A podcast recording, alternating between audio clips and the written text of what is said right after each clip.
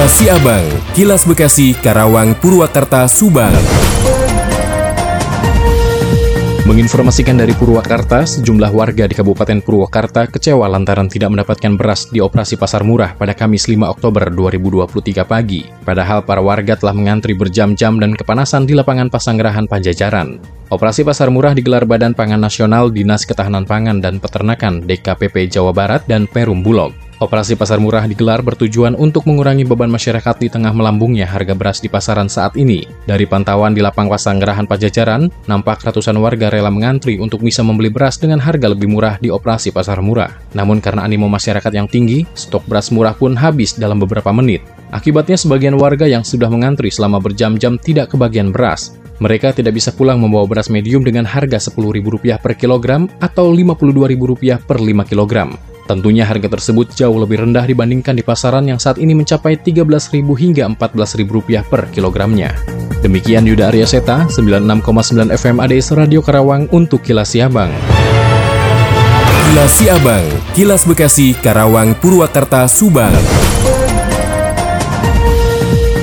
AKT dari Subang dibewarakan sekitar 1000 petani di Pantura Subang mendatangi kantor PT Sanghyang Seri atau SHS Regional 1 di Sukamandi, Kecamatan Ciasem, Kabupaten Subang pada Selasa kemarin. Mereka berunjuk rasa karena kesal dengan kebijakan perusahaan milik BUMN tersebut yang dianggap merugikan petani. Dalam unjuk rasa itu masa petani membawa spanduk dan poster yang mengecam kebijakan perusahaan. Pasalnya kini petani yang menyewa lahan PT SHS semakin merugi. Menurut koordinator aksi Santoso Hamzah, mereka menuntut agar PT SHS menurunkan harga sewa lahan yang saat ini dinilai mahal yaitu 2,3 ton per hektar setiap panen.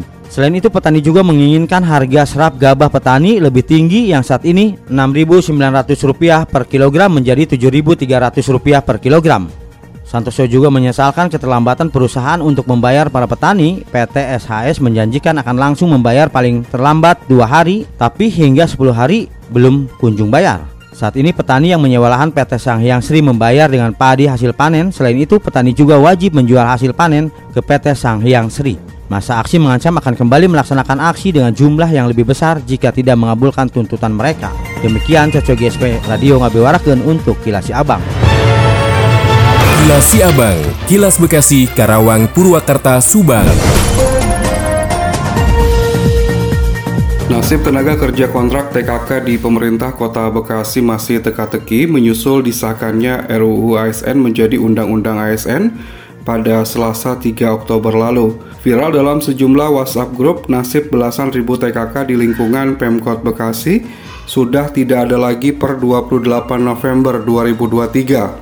Disebutkan para TKK selanjutnya harus mendaftar ke LPSE, Lembaga Pengadaan Sistem Elektronik, dan disebut PJLP, Penyedia Jasa Layanan Perorangan, bila ingin tetap tercatat sebagai pekerja di Pemkot Bekasi. Dikonfirmasi terkait kabar tersebut, PJ Wali Kota Bekasi Raden Gani Muhammad mengatakan dirinya sedang mempelajari terlebih dahulu nasib TKK itu. Gani melanjutkan pada prinsipnya tidak ada PHK massal di lingkungan Pemkot Bekasi terkait dengan TKK.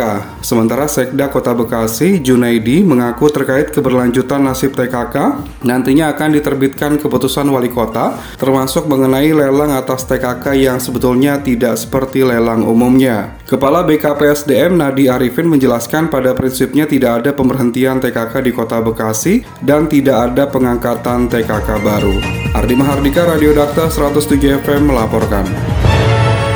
Demikian kilas Siabang yang disiarkan serentak Radio Dakta Bekasi, Radio El Gangga Bekasi, Radio ADS Karawang, Radio GSP Subang, Radio Mustika Subang, Radio El Sifa Subang, Radio MKFM Subang. Nantikan kilas Siabang selanjutnya.